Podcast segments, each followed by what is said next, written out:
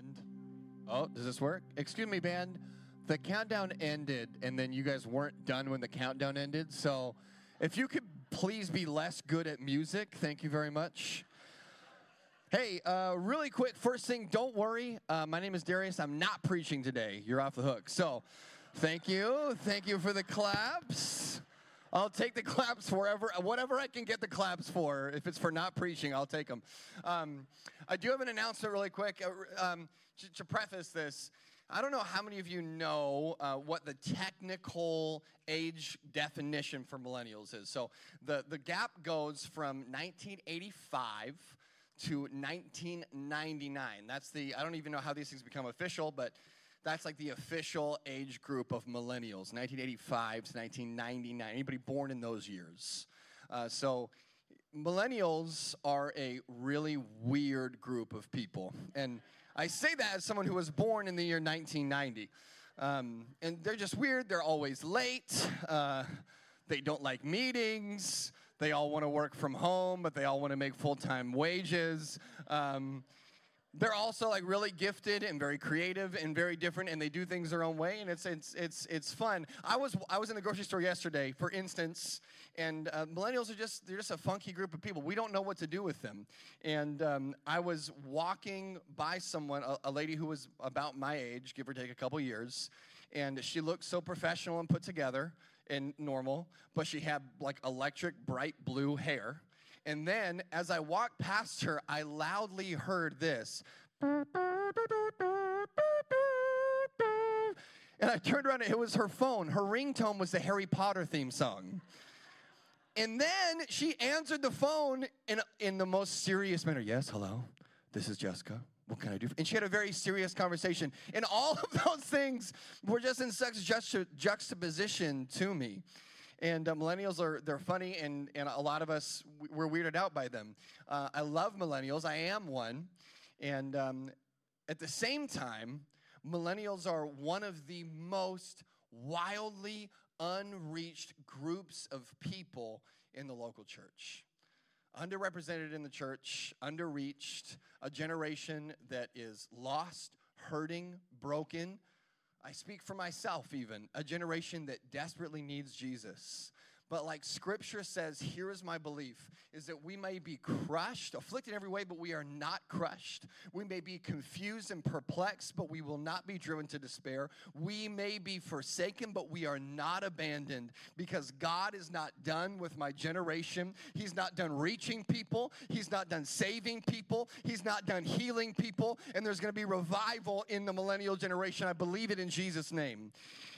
So we're nearing forty as a generation. Woo, getting old. And so to, I don't care if you're not a millennial or if you are. Maybe you're maybe you're older. Maybe you're Gen Z. Don't even get me started. I don't even know what they're talking about, and they speak English.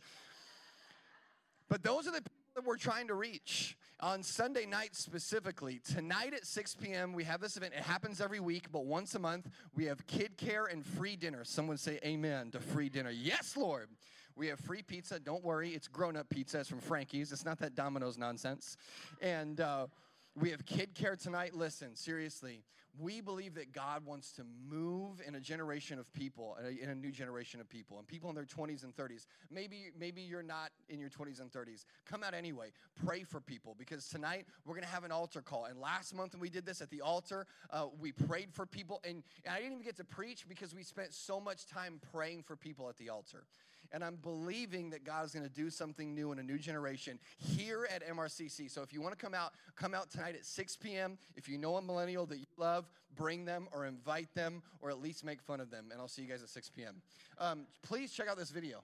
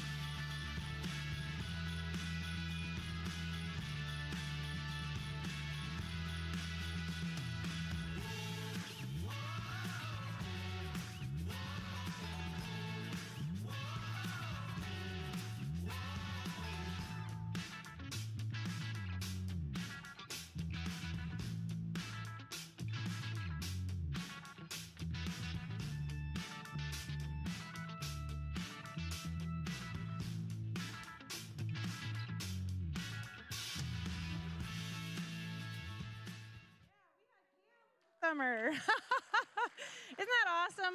Uh, can I just tell you, if you don't know who I am, I'm Pastor Alistair. I'm a kids pastor, and um, it was such a joy. We took over sixty kids to kids camp. Uh, there were over five hundred kids that were at kids camp between two sessions of kids camp. Lots of kids made decisions to follow Jesus. Uh, fun was had. That little, uh, did you see him swinging glow sticks there at the end? It was dark in the room. Can I tell you the most pow- one of the most powerful things? Uh, we gave kids a glow stick, told them not to break it. The room was dark. Um, and we talked to them about how they can be a light for Jesus, but they shouldn't be alone.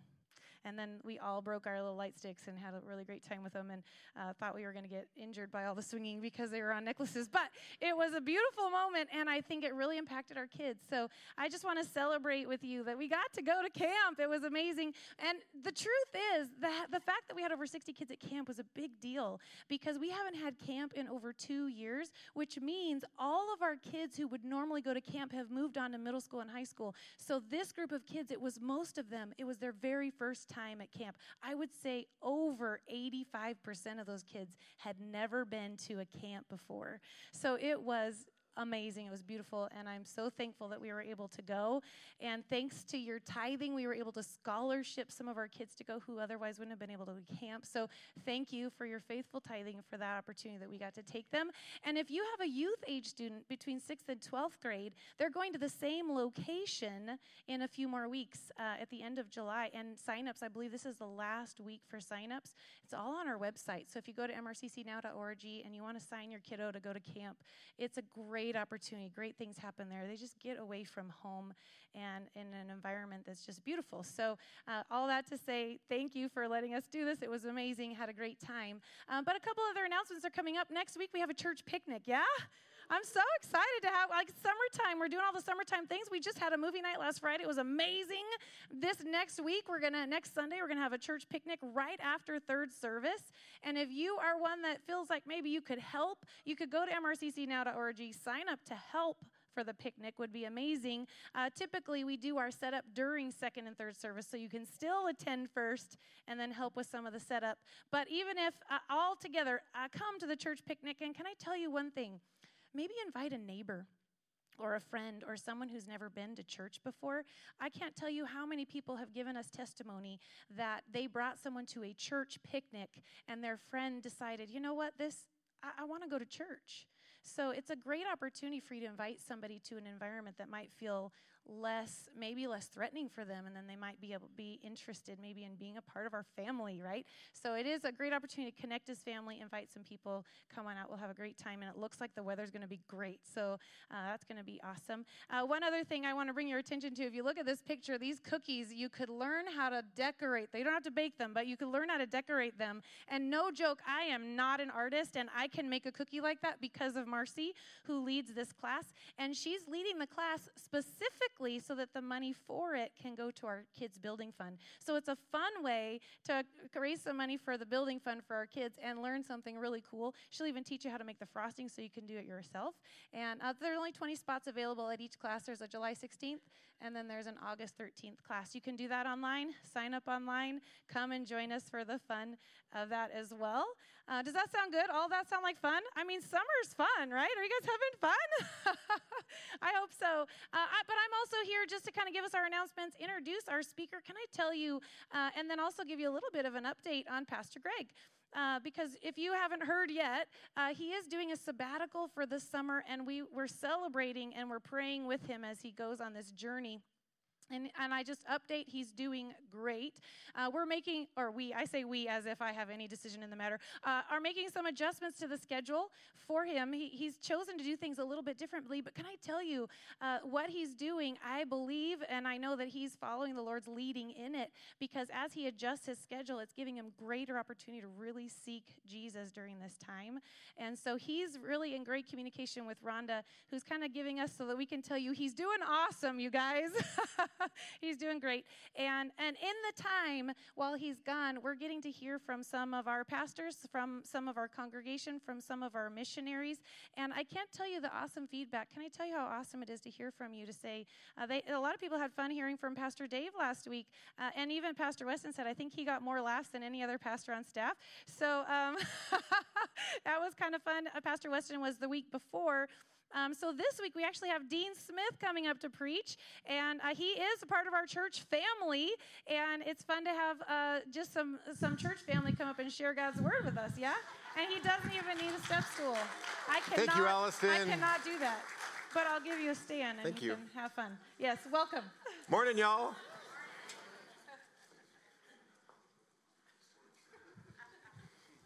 You beautiful people.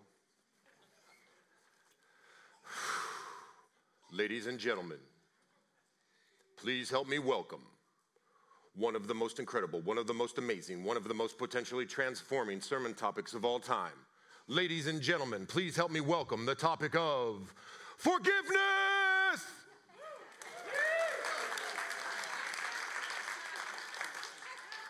I don't believe you.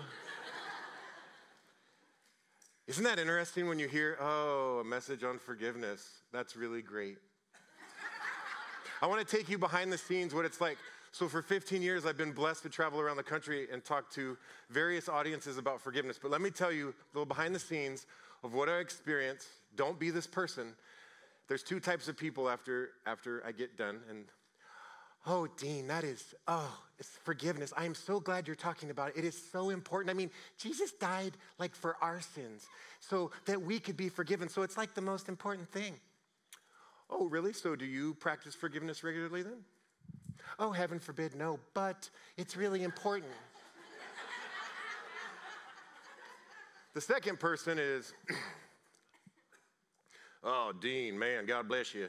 Talking about forgiveness. Man, I wish my brother could have been here. Man, he really needs your sermon. I tell you what, he's been embittered to the family for like the last ten years, haven't spoken to a darn one of us. Oh, really? So are you practicing forgiveness and leading by example? Well, heaven forbid, no, but I'm not as bad as my brother. Why don't we do this thing that we know is so important? In fact, I would say over the last fifteen years, about twenty times, at various times, different denominations, different demographics, I've done a little blind poll. And I would say, and I did it here, by the way, in two thousand fifteen. And I'd say, all right, everybody close your eyes and raise your hand if you have, if you consider yourself a Christian and you have a relationship with Jesus. And we're in church, so you know, like ninety-five percent of the people raise their hands. You're like, okay, cool. All right, keep your eyes closed. Now, raise your hand if within that relationship with Jesus, you practice forgiveness regularly, receiving God's forgiveness, forgiving others, and asking others to forgive you. And without exception, it's never been more than ten percent of the people raising their hand. Why don't we do this thing? It's, it's the central tenet to our Christian faith. Thank you, Jesus, for dying on the cross for my sins. Why don't we actually practice this thing we know we should do? Paul refers to it. Because we've got like the flesh, our fleshly nature, we've got Satan, but uh, Paul refers to that in the book of Romans seven nineteen. He says, for I do not do the good I would want to do, but the evil I do not want to do, that is what I keep on doing. Okay, but then there's also this human side. Just, we're human. About nine years ago, I became a certified mindset and habit transformation coach, which is a fancy way of saying I help people transform their thinking habits so that they can be the person they really want to be and do the things that they really want to do to live in the fullness of their God-given potential. And so over the years, I've learned a lot about the brain, how the brain works, and about human behavior. And what I discovered, something really common, commonly known in the behavioral sciences, maybe you've heard of it, is that we, we humans make most of our decisions based off one of two things. Either our need to avoid pain or our desire to gain pleasure. To avoid pain or gain pleasure. And ultimately, the research shows that we're more likely to be more motivated by avoiding pain.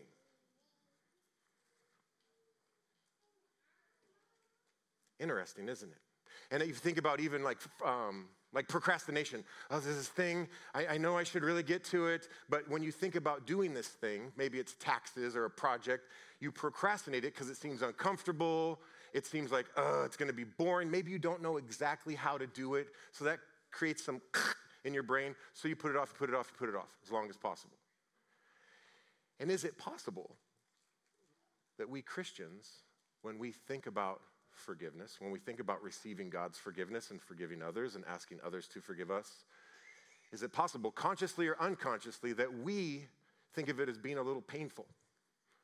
Or maybe we don't even know exactly what to do. Like, what do I do? I know I'm supposed to forgive, but what do I actually do? And so we put it off. It's really important, but we put it off. Today, we're going to stop putting it off. Today, this morning, you're going to learn that by avoiding the habit of forgiveness, you are bringing much more pain into your life than taking it head on. And you're going to learn exactly what to do to actually forgive. Like, specifically, what do you do so that you can experience much more, much, much more love and joy and peace and patience and kindness and goodness and gentleness and faithfulness and self-control. God wants to heal your thinking habits. He wants to heal your emotions, and he wants to heal your relationships. But there's this interesting thing. To understand why God is so insistent, like all over the Bible, Old Testament, New Testament, forgive, forgive, forgive. You have to understand the damage of sin. But first, let me ask you, think about your own life for a second. Your work, your school, even in your home, the people outside your home, but in your family, but then the people in your home. Have you noticed these days that people are experiencing a lot of sabotaging, negative thinking habits? Like, have you noticed, like, for real? And have you noticed that those thinking habits may lead those same people to feel a bit anxious or depressed or worried? And have you noticed that when people's thinking habits are negative and their emotions are anxious or worried or fearful, that it causes them to perhaps make decisions that are not in alignment with who they would probably really want to be according to God? It helps, makes them make sinful choices. Have you noticed? I'm really asking you, have you noticed? Yeah. And our, our country actually keeps statistics, and what we know as we look at the statistics is they're all through the roof. Divorce, rising rapidly. Domestic violence, up. Violent crime, up. Suicide, depression, boo, boo. And it's really sad. Another way of saying it is that sin is on the rise. I see a bad sin rising. Okay, sin is on the rise, and it's been on the rise. Let's be honest, because when minds are filled with negative thoughts that cause anxious, fearful, worried emotions, it makes us make sinful choices. And here's the, the problem with sin. Oh, now I'm bringing it to you. The problem with sin is it doesn't just create damage out there. Well, that sin sure is creating a lot of damage in the world. No. It creates damage, and that damage of sin starts in your soul, in your thinking habits, in your emotions, in your choices, in your relationships. See, when God created us, he created us to be able to think like he thinks, to feel like he feels, and to choose what he chooses. Think about it. God created us to think truth, to feel good, and to choose love.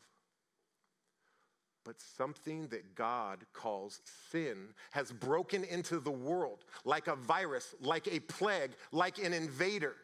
And sin can only do three things: steal, kill, and destroy, and the destruction is starting in your soul. So how are your thinking habits been? How have your emotions been? I want you to see this visually. So if you'd put up that slide, the torturous circle of death. It starts at the top and goes clockwise, and you can see it starts with sin. I sin against you, you sin against me, we all sin against God. And because sin is destructive, it only steals, kills, and destroys.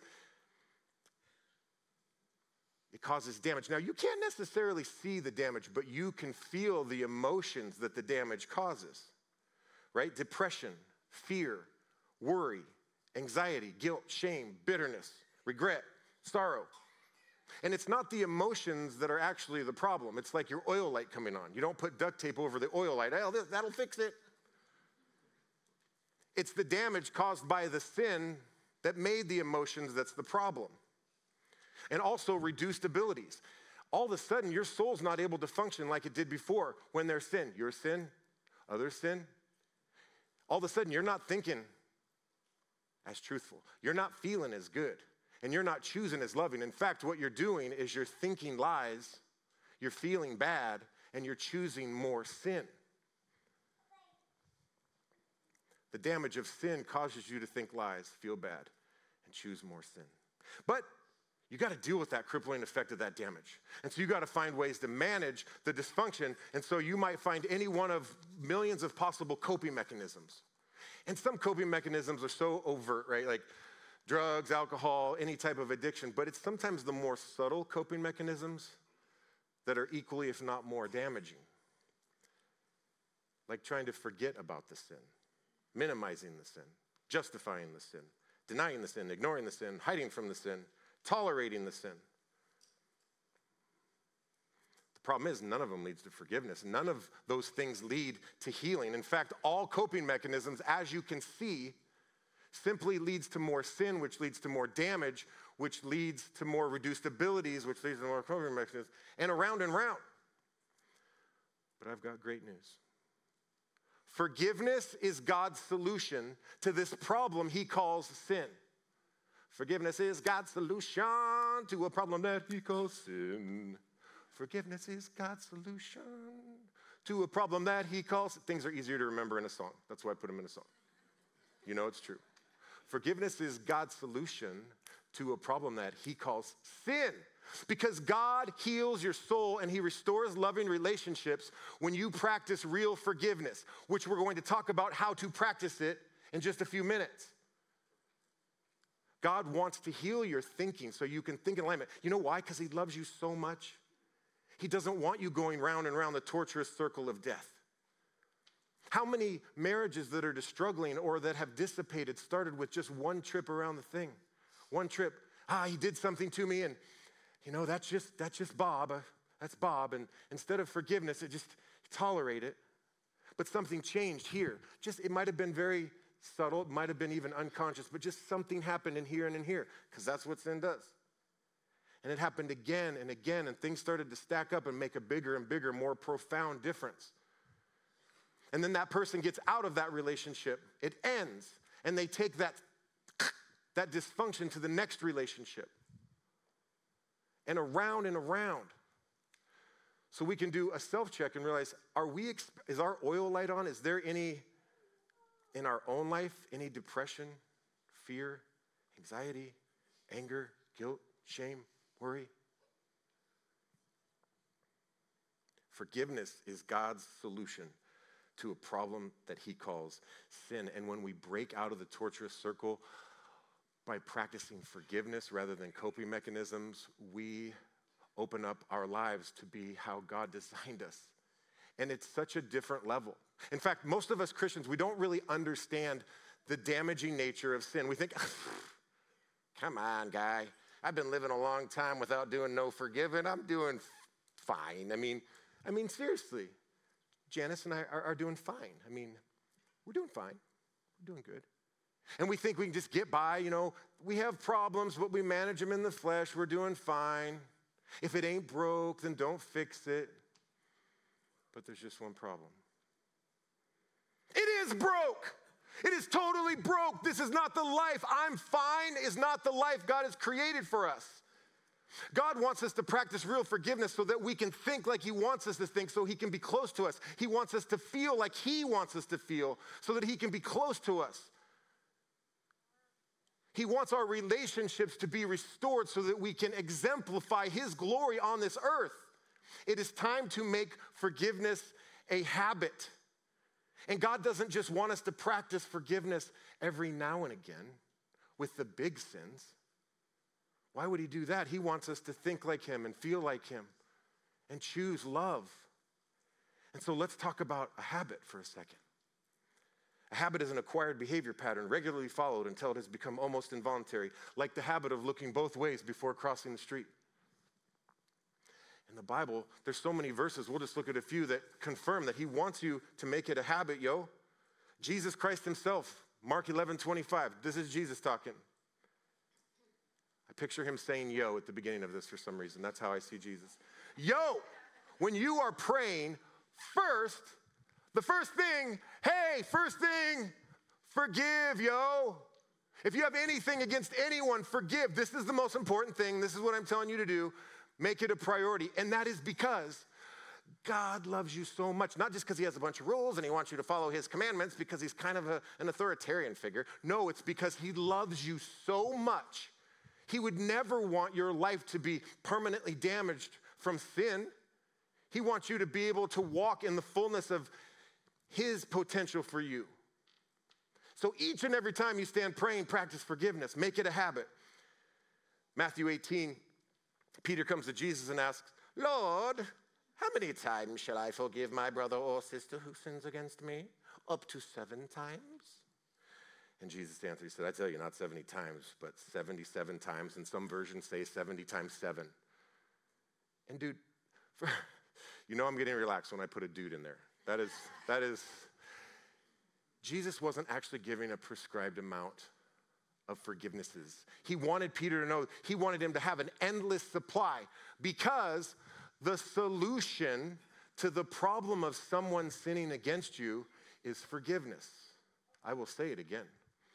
The solution, God's solution to the problem of someone sinning against you or you sinning against God or another is forgiveness every single time. Someone sins against you, what do I do? Forgive. Someone sins against you, what do I do? Forgive. I said, if someone sins against you, what do I do? You forgive every single time. Ephesians four, twenty-six, twenty-seven, it says, in your anger, do not sin, and don't let the sun go down while you're still angry, and don't give the devil a foothold. Oh my goodness.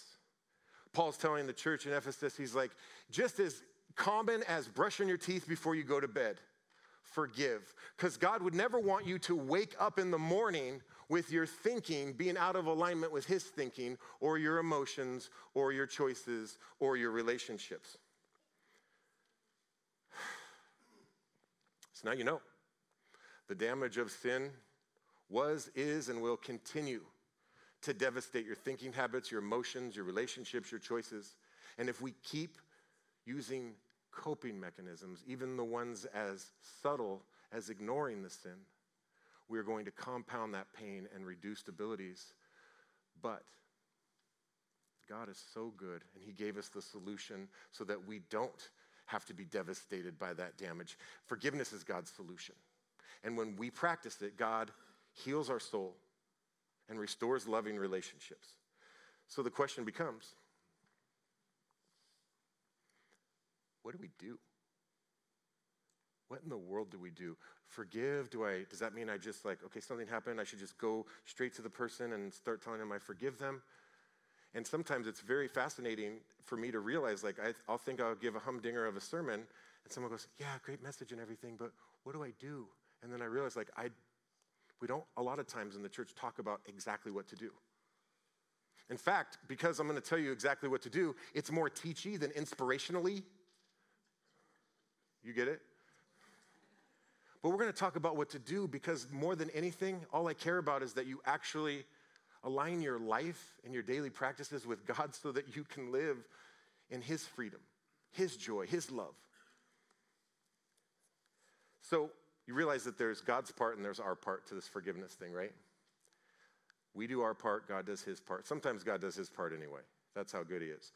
But he's asked us to do some things. And for our part, I created an acronym a few years ago that I call TRACK, as in track prayer or track prayers. As in, girl, you got unforgiveness? You better get on track. So here it is.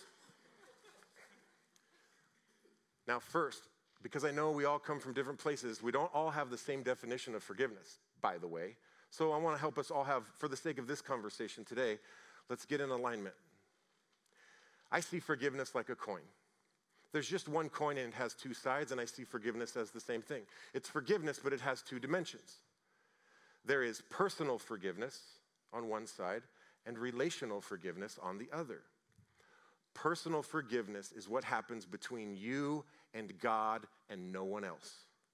This is where God does his part and heals your mind. It's supernatural. It doesn't make sense. The world can't understand it. It doesn't have to do with anybody else, just you and God. The other side of the coin, and, and by the way, it's like the foundation of the house.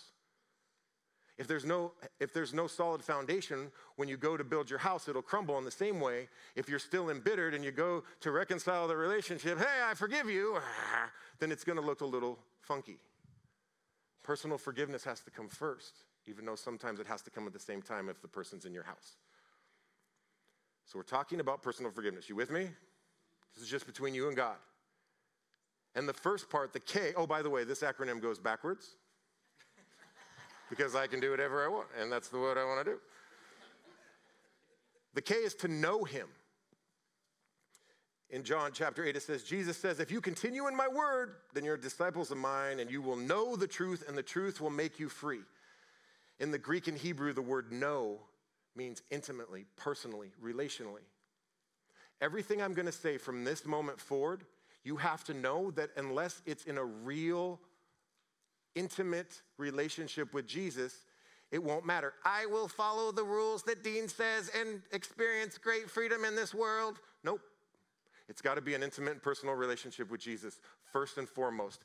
And the rest of the things after this will be things you can do, but your heart has to be in the right place, and so does your mind. Can we agree to that? Okay. The C is for confession, to confess. First John one nine says, if we confess our sins, he's faithful and just to forgive us our sins and cleanse us of all unrighteousness. Righteousness. Okay. How many people would acknowledge that you may sin every day? Oh, ten percent of you, really. Dear God. I... Most of us would acknowledge we sin every day, and so if you ain't been forgiven, if you ain't been practicing forgiveness, could it be, even at an unconscious level, that your thinking is being changed for the worse and that your emotions are being impacted? It actually behooves us to spend time thinking about what we could, the sins, the things that we do where we're missing the mark that aren't up to God's expectations. Here's the thing, God already knows your sins. He already knows it. But when we confess our sins, we give God permission to heal us from those specific sins and begin to heal the damage caused to our soul. It's also important that we confess our intentions. Our intentions. The Bible says that the power of life and death are in the tongue. Neuroscience says that when you speak something aloud, it impacts you tenfold because that's how God created it. Thanks, neuroscience. You're just catching up. And so for us to confess our intentions, and here's what I mean, in our prayer to say, I choose to forgive Sally. I choose to forgive. That's my confession. I choose to, re- I receive your forgiveness, God. Oh, even though I feel so guilty, and I, I'm having a hard time feeling this right now, I receive your forgiveness. I receive your grace. It's so hard to receive, but I receive it. And I picture Jesus eating a bowl of cereal, reading the paper, and all of a sudden he hears, I choose to forgive, or Jesus, I receive, and I feel like he drops his spoon, milk splashes up on his beard in the paper, and he's like, what's that? Because the, the word tells us that when we pray according to his will, what is more in line with his will than choosing to forgive or to receive his forgiveness? I think God gets excited. I think God says, finally, they're doing what I'm telling them to do and not just knowing that it's important. So let's not just, oh, so let's practice, first of all. You ready? You ready to repeat after me? Let's just practice it because ultimately you'll be doing it on your own today. Say, I choose to forgive. I choose to forgive. Now, ultimately, you'd put somebody's name there, but let's try again. I choose to forgive. I choose to forgive. Say, Jesus, I receive your forgiveness. Father, I receive your forgiveness. Ugh, oh, powerful, powerful, powerful. The A is to ask for help. This is kind of a no-brainer, I hope, but ultimately remember, God's part is the heavy lifting. That's where the real transformation takes place. So ask God for help. God, help me to receive your forgiveness. I'm having a hard time. Lord, help me, deliver me from my addiction. Help me to experience this freedom that you made possible for, for dying on the cross. Help me to see myself how you see me. Help me to see my enemy how you see them. Lord, I need your help because I'm saying these words right now because I know I'm supposed to, but I'm having a hard time feeling it. Help me to feel it, Lord. Help it to become more authentic to me. Sometimes it starts with our words. Some people say, well, Dean, I'm going to forgive when I feel like it. When I'm ready, when I'm ready, I'm going to do it. And I'm like, bro, what do you think? You think you wake up in the morning and be like, well, this feels like the right day. Let's do this. No, never. Nope. Never feel like it. I've never felt like forgiving. And yet you can choose to do it.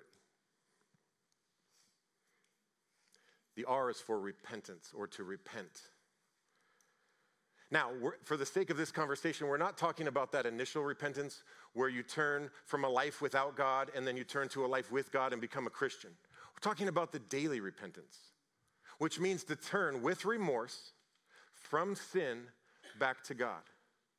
With remorse from sin back to God. When we, when we repent, it means we stop the sin and commit to not doing it again. And some would say, well, what if I kind of know that I'm never going to not sin and I'm going to... Well, here's the thing. Repentance starts with a change of mind that leads to a change in heart, that leads to a change in action. Starts with a change of mind, which leads to a change of heart, that leads to a change in action. You got to start somewhere, right? You might as well start today with confessing and repenting. And how it sounds is, Lord, I turn from this addiction back to you. Lord, I turn from these negative thoughts about Sally, and I turn back to you. Lord, I keep making myself wrong and feeling condemned, even though I've confessed, but Lord, I turn from this self-condemnation back to you. Make your confession clear. Let your words show that you're moving in a direction away from sin with remorse back to God. The T is to thank him. To thank God who is so good. In the book of First Thessalonians five eighteen, it says, give thanks in all circumstances, for this is the will of God in Christ Jesus. God is so good. He loves us so much. For all you trivia buffs, I have a little trivia. Whoever thinks of the smartest one in the room, get ready, because this question is for you. Who invented the human brain?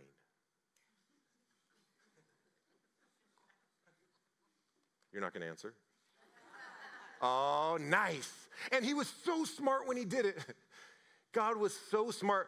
He tells us what to do, and he actually makes our brain in alignment. Did you, so neuroscience figured this out just a couple decades ago. Did you know that you can't be, and they know because they know what parts of your brain light up when you have certain emotions. You can't be simultaneously anxious, worried, or fearful. Let's say it's this part of your brain.